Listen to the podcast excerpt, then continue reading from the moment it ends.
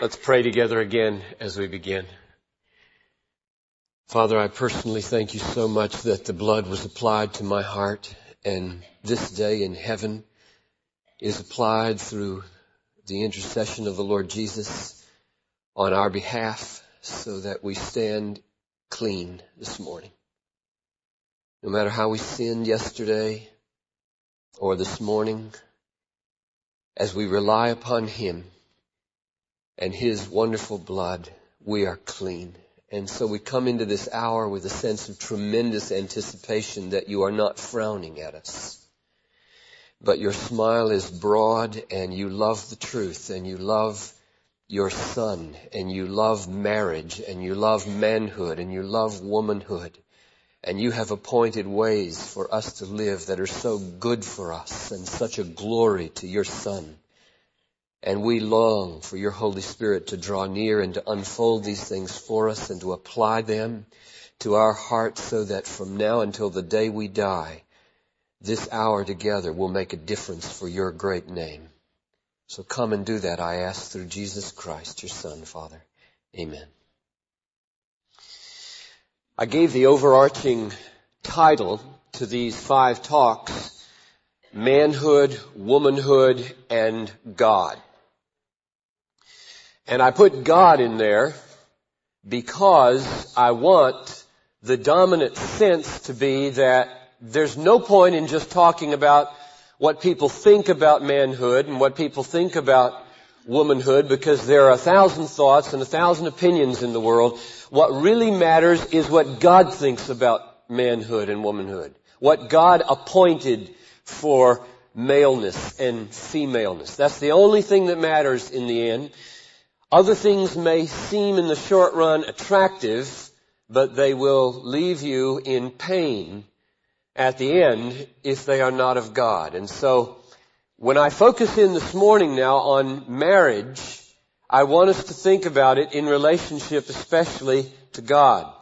I love the title of Geoffrey Bromiley's book on marriage. It's called Marriage and God. I like titles like that. Just straight out, simple. What matters is what God thinks about marriage. Let me begin with a quote from the most recent book that I have been dipping into on the other side of the issue from where I am, the Christian feminist side, as opposed to what I like to call the complementarian side. The book is called After Eden, edited and partly written by Mary Stewart Van Leeuwen uh, at Calvin College. She said, quote, Jesus insisted on monogamy and assigned the same rights and responsibilities to both husbands and wives. Close quote. Now I think that's profoundly wrong. Profoundly misleading at least. It may be technically accurate, but it gives the impression, number one, that Jesus addressed the issue of whether men, husbands, bear the responsibility for a unique kind of leadership that a woman does not bear in the family. She gives the impression Jesus addressed that issue, and secondly, she gives the impression he answered it no. He thought about it, should husbands have a unique and special responsibility for leadership in the home? And Jesus answered it, no. That's what this statement says. Now that's wrong. The problem is, Jesus didn't address that question. At least as far as I know, and I've read the Gospels hundreds of times, he did not ask the question should husbands bear a unique and special responsibility for leadership and provision and protection that's different from the responsibility that the wife has. He didn't ask the question, and therefore he didn't answer the question. To answer that question, where do you go? Well, you go to the parts of the Bible that do address the question. And the part of the Bible that addresses the question most clearly is Ephesians 5. And so if you brought a Bible along this morning, I invite you to turn to Ephesians 5 with me, and we'll read verses 21 to 33, and then we'll try to unpack the unique and different responsibilities. They're not the same.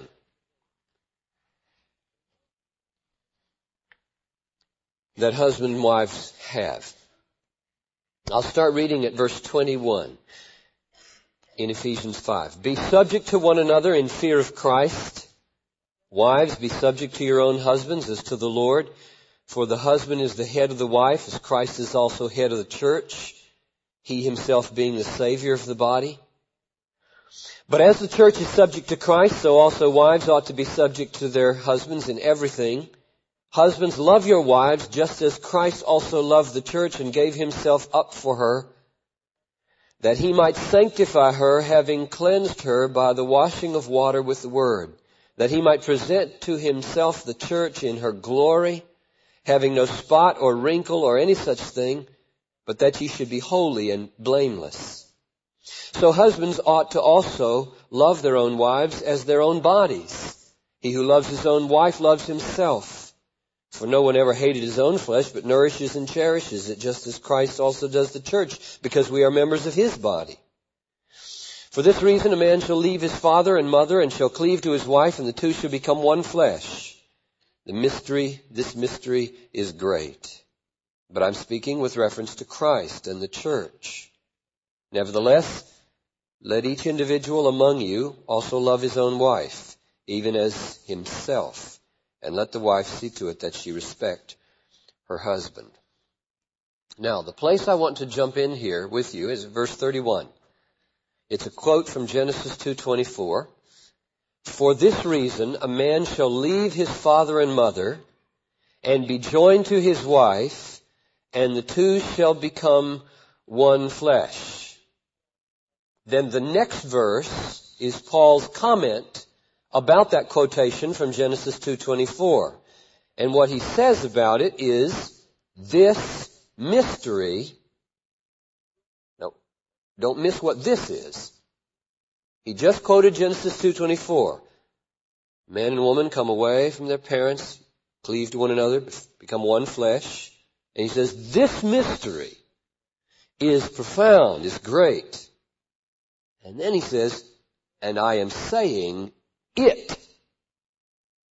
The coming of a wife and a husband together to form one flesh. It, marriage, refers to Christ and the church. Now, question, why is marriage called a mystery here? Quotes Genesis 2.24, and he stands back and he looks at it and he says, this mystery of a man and a woman coming together to form one flesh, leaving and cleaving, is great. This is a great mystery. Now, if you've, if you've studied biblical studies, you might have learned that mystery in in Paul's usage does not mean something you can't understand. Mystery means something that has been concealed for an age and is now revealed. Mysteries are things revealed in the New Testament that for long years, decades, centuries have been concealed so that their full import and meaning is not known. And so what I think he's saying is, when people read Genesis 2.24, they saw a meaning that was a true meaning, but there is a mystery here that is now being revealed since Christ has come and is embracing like a husband his church, his wife, that you can know about Genesis 2.24 that you didn't know before. Namely, Genesis 2.24 says marriage is about Christ. Marriage is about the union of Christ and the church. Now there were hints at that in the Old Testament. God is portrayed as the husband of Israel. And uh, the separation when she went into exile was like a kind of legal separation, but then in Hosea you learn he will not divorce his wife, and he brings her back from exile. So there were hints that the people of God were the wife of God, and God was the husband of the people, but you didn't know anything about the Messiah and the body of Christ yet, and the way he would die for her. Those kinds of things were only pointed at and hinted at in the Old Testament. But now, in Ephesians 5, Paul is saying, this mystery of what marriage is really all about from the beginning, the way God designed it, I am opening up to you so that you can see. And the essence and bottom line meaning of marriage is to be a witness, a revelation, a parable, a drama for the world to see the way Jesus loves his body and the body loves Jesus. That's the meaning of marriage. And that's why I entitled this whole session, uh, manhood, womanhood, and God. Marriage is about God. It's about God. This isn't, this isn't about divorce this morning, but I can't help but, but insert here that the bottom line tragedy of divorce is not the children and not the man and not the woman. It's about God. When a divorce happens, a lie happens about God. God does not divorce His people. Marriage is meant to tell people about God and His people. When a divorce happens, a lie happens in the world about God. It's a God issue every time there's a divorce, whether it's a Christian couple or a non-Christian couple, and that's why it's a tragedy ultimately. Of course, it ruins people's lives often, kids, but God is the issue. It's a God thing. The deepest meaning of marriage is the glory of Christ in the way He loves His church and the glory of the church in the way she finds fulfillment in her husband, Jesus Christ. Now, once you see that, verses 31 and 32, then as you go back up and reread the passage, the issue of roles becomes tremendously important. And the point is not that, that when I say roles, roles for husband, roles for wife. Please don't misunderstand me. If you were here last night, you'll know better. But if you weren't, when I say roles here, I don't mean a script to follow in detail as though once you learn what a Christian husband is, then you know all about dishes and vacuuming and checkbooks and car repair and lawn cutting and diaper changing. That is not true, okay? The variety of forms that these roles work themselves out into are, are infinite almost. When I talk about roles, I'm talking about a, an essential way of relating to each other that is not the same for wife and husband. And I think when you key in now on the roles assigned here, you'll see that. It's not a detailed script. It's a fundamental conviction about how you key off of Jesus and His church. In verses 23 to 25, what you get is a description of how husbands relate to wives in keying off of Christ, and wives relate to husbands in keying off of the church. Let's look at this. It says, wives, your distinctive role as a wife is to key off of the way the church should relate to Christ. Verse 24, let's read that. As the church is subject to Christ, so let wives be subject in everything to their husbands. So in this parable, in this image of Christ and the church, the wife zeroes in on the, the wife, the church, and she says, that's my calling, to be the church to Christ in this drama. Husbands, in verse 23 are called to key off of Christ.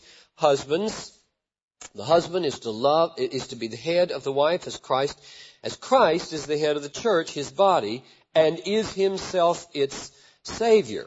Then verse 25, husbands, love your wives as Christ loved the church and gave himself up for her. Now we can say some negative things right off the bat about headship here. Headship is not the right to command or control, it's the responsibility to love like Jesus. Say that again. Headship here is not a right to command and control a wife, it's a command to love like Jesus, to lay down your life for your wife in servant leadership. And we can say something about submission here. Submission is not a slavish, coerced, cowering here. That's not the way Christ wants the church to relate to Him at all. Christ did not come to save a daughter. He came to save a wife for himself. He wants the church to be free, willing, glad, refining, strengthened. So the keys here of Christ and the church become very crucial in understanding these sometimes explosive and controversial words, headship and submission. Ephesians 5 guards against the abuses of headship and guards against the debasing of submission. Now let me give you a definition. I think so far, just like last night in the church, I think I can now give you a definition of headship and submission that flows out of what we've seen so far. Headship is the divine calling of a husband to take primary responsibility for Christ-like servant leadership, protection, and provision in the home. Now, if you say, well, where, where, are you getting those three words? Leadership, protection, and provision. Let me just point you. We won't go into detail here, but let me just point you. I'm getting the word leadership from the word head and its counterpart submission. I'm getting the word protection from the verse that says, He loved her and gave Himself for her. When Christ died for the church, He saved the church. He protected the church from sin and Satan. He defeated the enemy, Satan, when He died on the cross. So I'm getting this whole idea of a protective element from the protecting work of the cross that was done for the bride of Christ. And I'm getting the word provision from verse 29 where it says that Christ nourishes and cherishes the church, his own body, nourishes her, provides for her. And so headship is the divine calling of a husband to take primary responsibility. Please underline the word primary because there are ways in which the woman feels tremendous responsibility as a partner for the husband to make all these things happen. Leadership for the children, sharing in the provision for the family when she works, and protective dimensions when it falls to her to be protective to the children and sometimes to her husband. But the husband has a primary responsibility. When God comes and knocks on the door, when there's dysfunction in the house and the door is open, he's going to say, is the man of the house home? He will call the man to account just like he did in the garden. Adam, where are you? What has happened in this collapse of my order in the garden? Adam, where are you? Not Eve, where are you? She comes second when God calls them to account and holds them responsible for the collapse in the garden. So there's a primary responsibility here for leadership and protection and provision. Here's the meaning of submission as I see it in the text. Submission is the divine calling of a wife to honor and affirm and nourish that husband's leadership and to help him carry it through according to her gifts. A calling of a wife to honor and affirm and nourish that leadership and to assist him in carrying it into reality by using her gifts, which will differ from family to family. If she can't do math, she won't do the checkbook. If he can't do math, she will do the checkbook. That's what I mean by carrying it through together in terms of, of gifts. Now let me spell out some practical implications that I see here. Uh, first would be in verse 25, husbands are called to love their wives as Christ loved the church, and that simply revolutionizes leadership, men. If you came to Bryan College and you contemplate coming to marriage with a certain view of headship and leadership that you saw in your father or an uncle or a grandfather, it could be very wrong. Be very wrong, very harmful. You better put that on the shelf and go to the Bible and ask, Jesus, what do you mean? How did you lead the disciples? How do you lead the church? And his answer will be, I died for her. I laid my life down for her. I bound myself with a towel and I, washed her feet. Now, you may not have seen that in your father, the uncle, the grandfather. And therefore you may have some deeply ingrained habits in your relationship with women that need to be profoundly changed by the power of the Holy Spirit to be the kind of husband God would call you to be. Let me say a word about submission. Um, submission uh, is out of reverence to Christ, verse 21, which means it never puts the husband in the place of Christ. Get this really clear in your head. Both men and women, because men could, could exalt themselves in a way totally inappropriately here, and wives could tend to exalt their husbands in a way inappropriately that would jeopardize the unique standing of Christ over both husband and wife. The wife submits to her husband out of reverence for Christ who is over her husband. So a wife has an allegiance to Christ that is prior to and superior to and governing all her relationship to her husband, which qualifies this submission profoundly. For example, she will never ever follow this husband into sin because her primary allegiance to Jesus will keep her from sinning. And if the husband says, let's go do group sex, or let's steal, or let's drink, or let's lie on our tax forms, she will say, I can't be a part of that. I love you. I want to honor you as our leader. I can't. I have another leader. Okay? All calls to submission, children to parents, wives to husbands, citizens to governments, uh, churches to elders, all of those are qualified and not absolute by the lordship of Jesus Christ over children and wives and church members and citizens. Peter to the Sanhedrin. We must obey God rather than man. That qualification runs right through every subordinate relationship in the Christian community. So make that clear. When I talk about submission, I do not mean putting the husband in the place of God Almighty, to whom the wife owes her allegiance utterly and absolutely.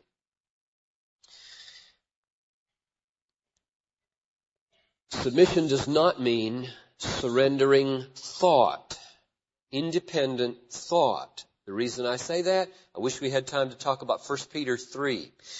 The whole premise of 1 Peter 3, 1 to 7 is that you have a Christian wife and a non-Christian husband. If submission meant surrendering thought, then the wife would say, honey, what do you think about who the true God is? And he'd say, the true God is Moloch, or the true God is Caesar. And she'd say, oh, okay, you must be right because you're my husband. The whole text is premised on the fact that she doesn't do that. She says, who do you think the true God is? And he says, uh, Aphrodite. And she says, I think you're wrong. I think it's Jesus. I love you. I want to be a faithful wife to you, but you're wrong. Submission does not mean there is no influence over the husband. The whole premise of 1 Peter 3 is she's trying to win her husband. She's trying to change her husband to be a believer. But there is a way to do it that is governed by the whole concept of submission and leadership. You read First Peter and you, you hear about that. And I would say again, submission doesn't follow from incompetence.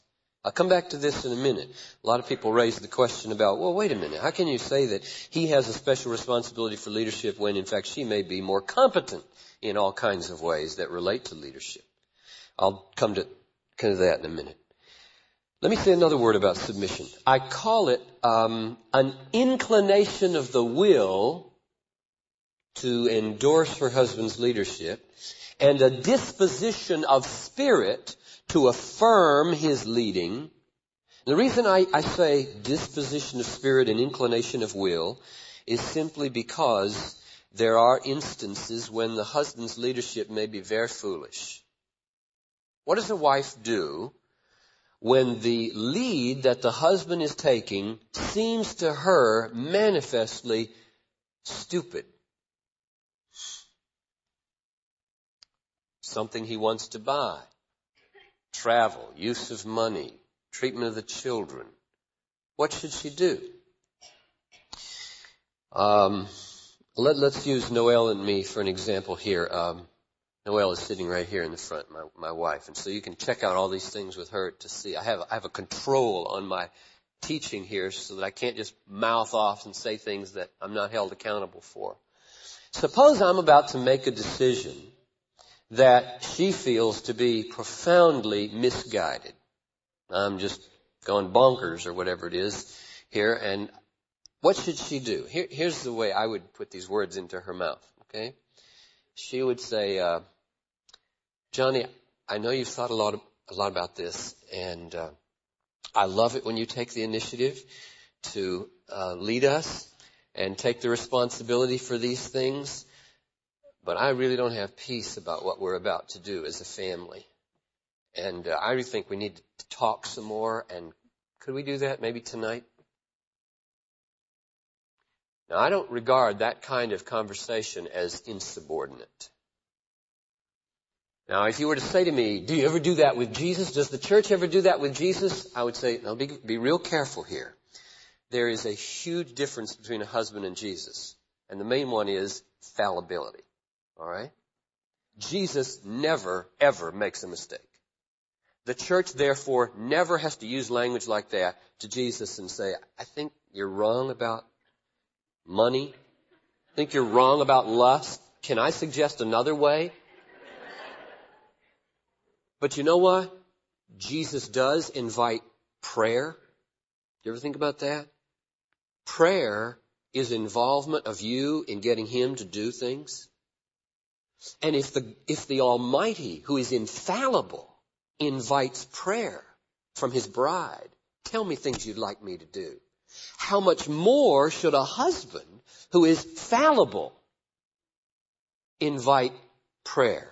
That is, could we do this? Could we talk? You might be wrong. But there is a spirit. There's a spirit about that. If you buy into what I'm saying the husband's role is as a primary responsibility, there's a spirit that will endorse him in that even while you're asking him to reconsider some decision that he's about to make.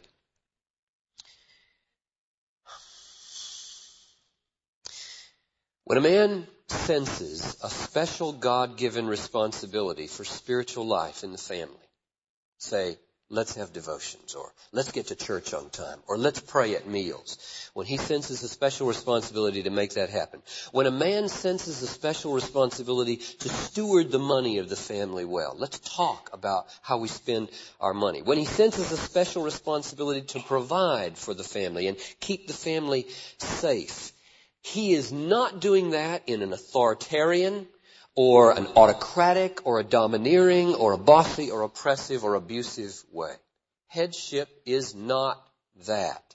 It is loving leadership. And when people press us towards gender blind, sex leveling ways of relating, what they're really doing, this is the bottom line issue for me, is they're calling into question a way that God has appointed for Christ and His church to be presented to the world. If the husband is to be like Christ, and if the wife is to be like the church in the way they relate, and people come along and say, no, they should be blind to their differences. There shouldn't be any sense of primary responsibility for leadership and any sense of unique calling to endorse and affirm and follow and, and nurture and say yes to that leadership, then the whole picture of Christ and the church collapses. Christ and the church are not parallel.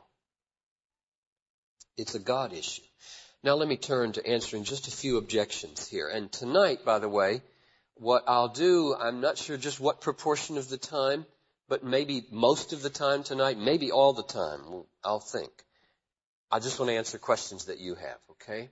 So if, if yesterday and this morning and last night you had questions, uh, I'll just stand down here tonight and uh, I'll let you dictate the agenda tonight. So if I miss yours, then you bring it back tonight. But here are three objections that I get most often to what I've just taught.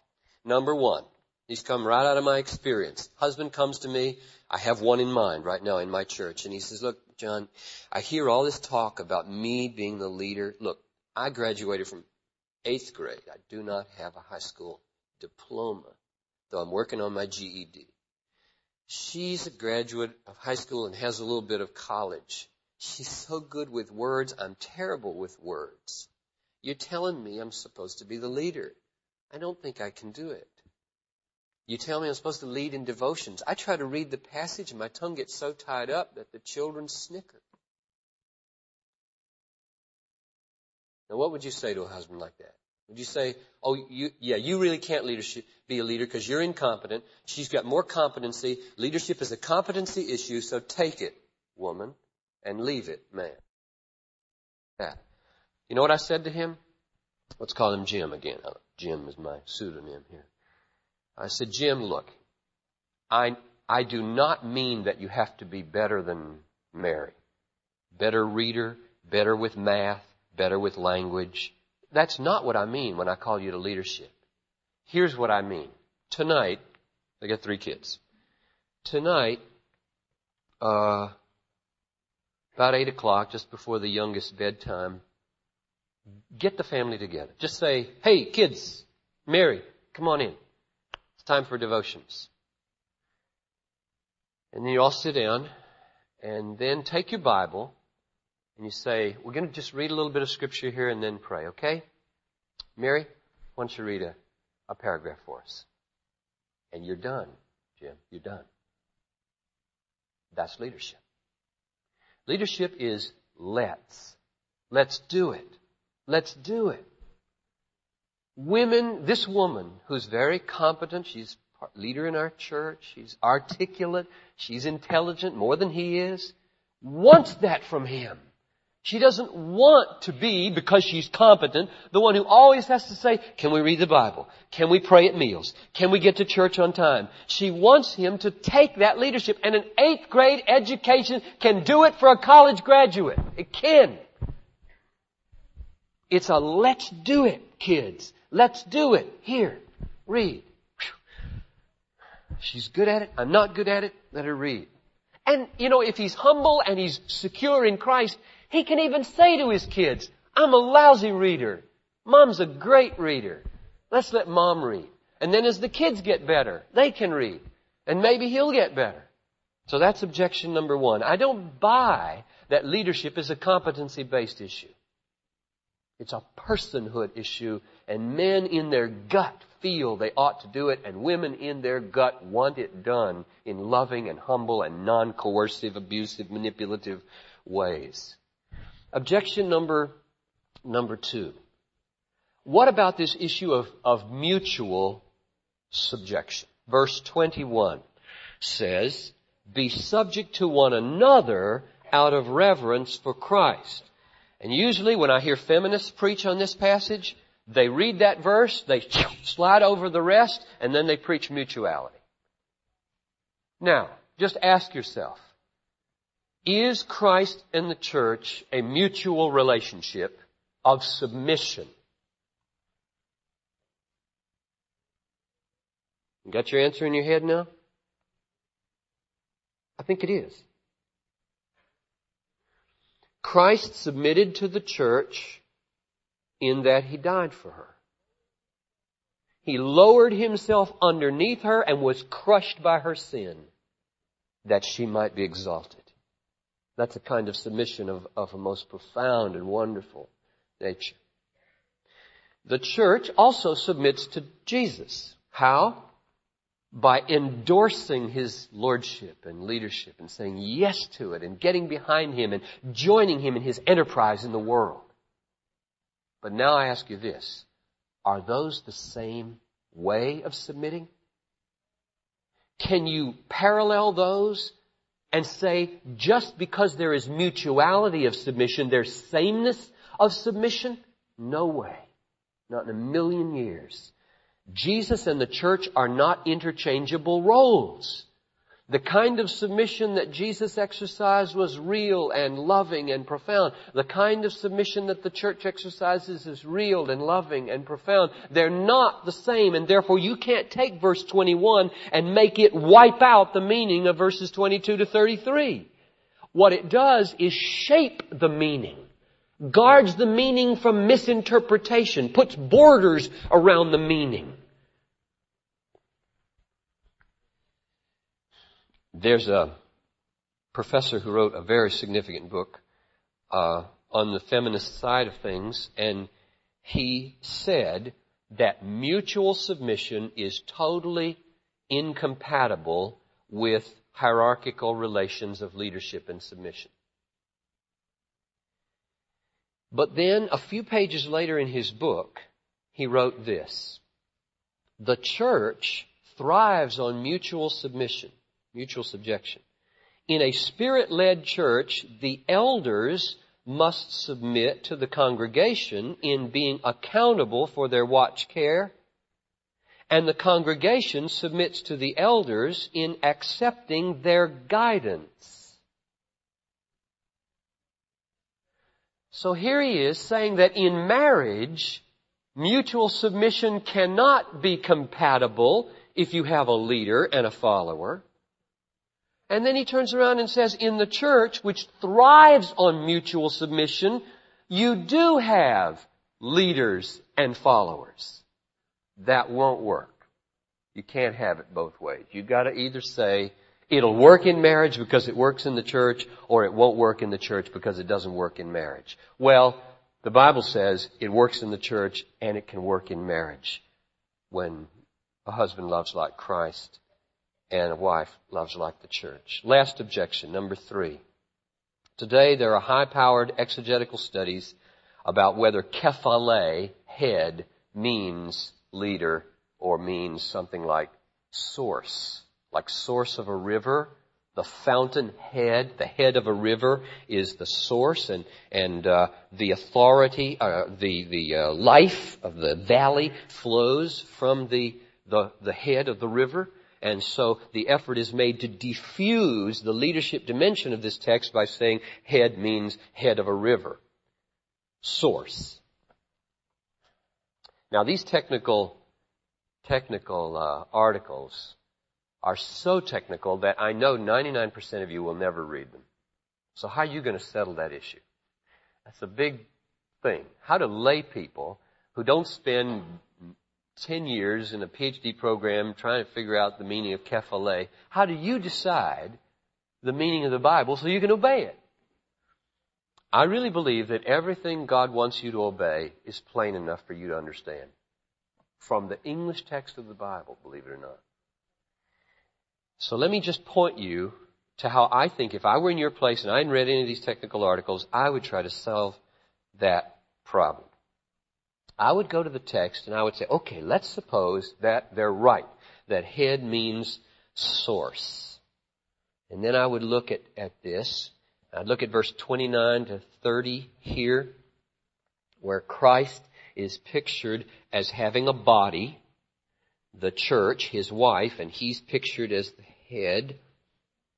And uh, then I would ask, okay, if he's the head and he's the source, what does the body get from the head? What, what does it get from the head? And I would notice in verse 29, it gets nourishment. He nourishes and cherishes the church. Why? Because the mouth is in the head. So when the mouth eats, the body gets food. So Christ is the source of nourishment. Okay, I can handle that. What else does the, the body get from the head? Well, the eyes are in the head.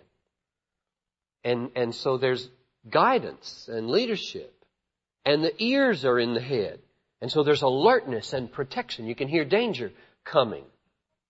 I'll say, okay, contextually, and if you don't import something from outside, contextually, even if head means source, it's the source of what? Leadership from the eyes, nourishment from the mouth, and alertness from the ears. And you're back where I am. Now you may, you may see a way to do it differently, to, to somehow make head mean something different than implying leadership.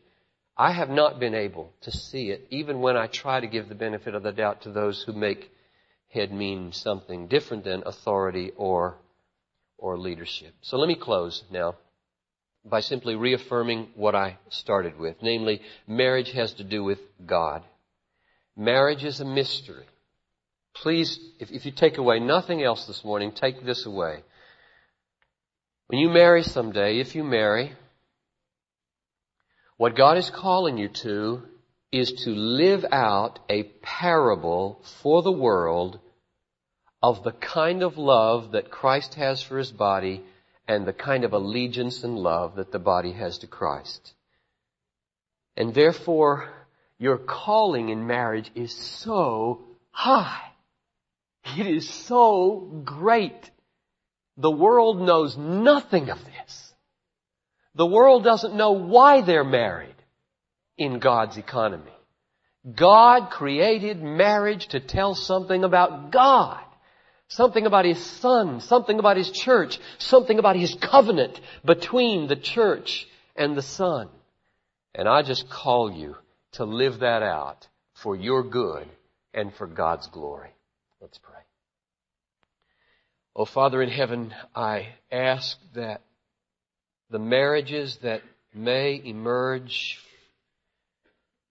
in this room and many in the years to come with people outside this room would be beautiful portrayals for our decaying culture of what you have ordained for man and wife and what you have ordained for your son and your church. Help me and Noel to be better at the way we portray the love of Christ and the allegiance of the church.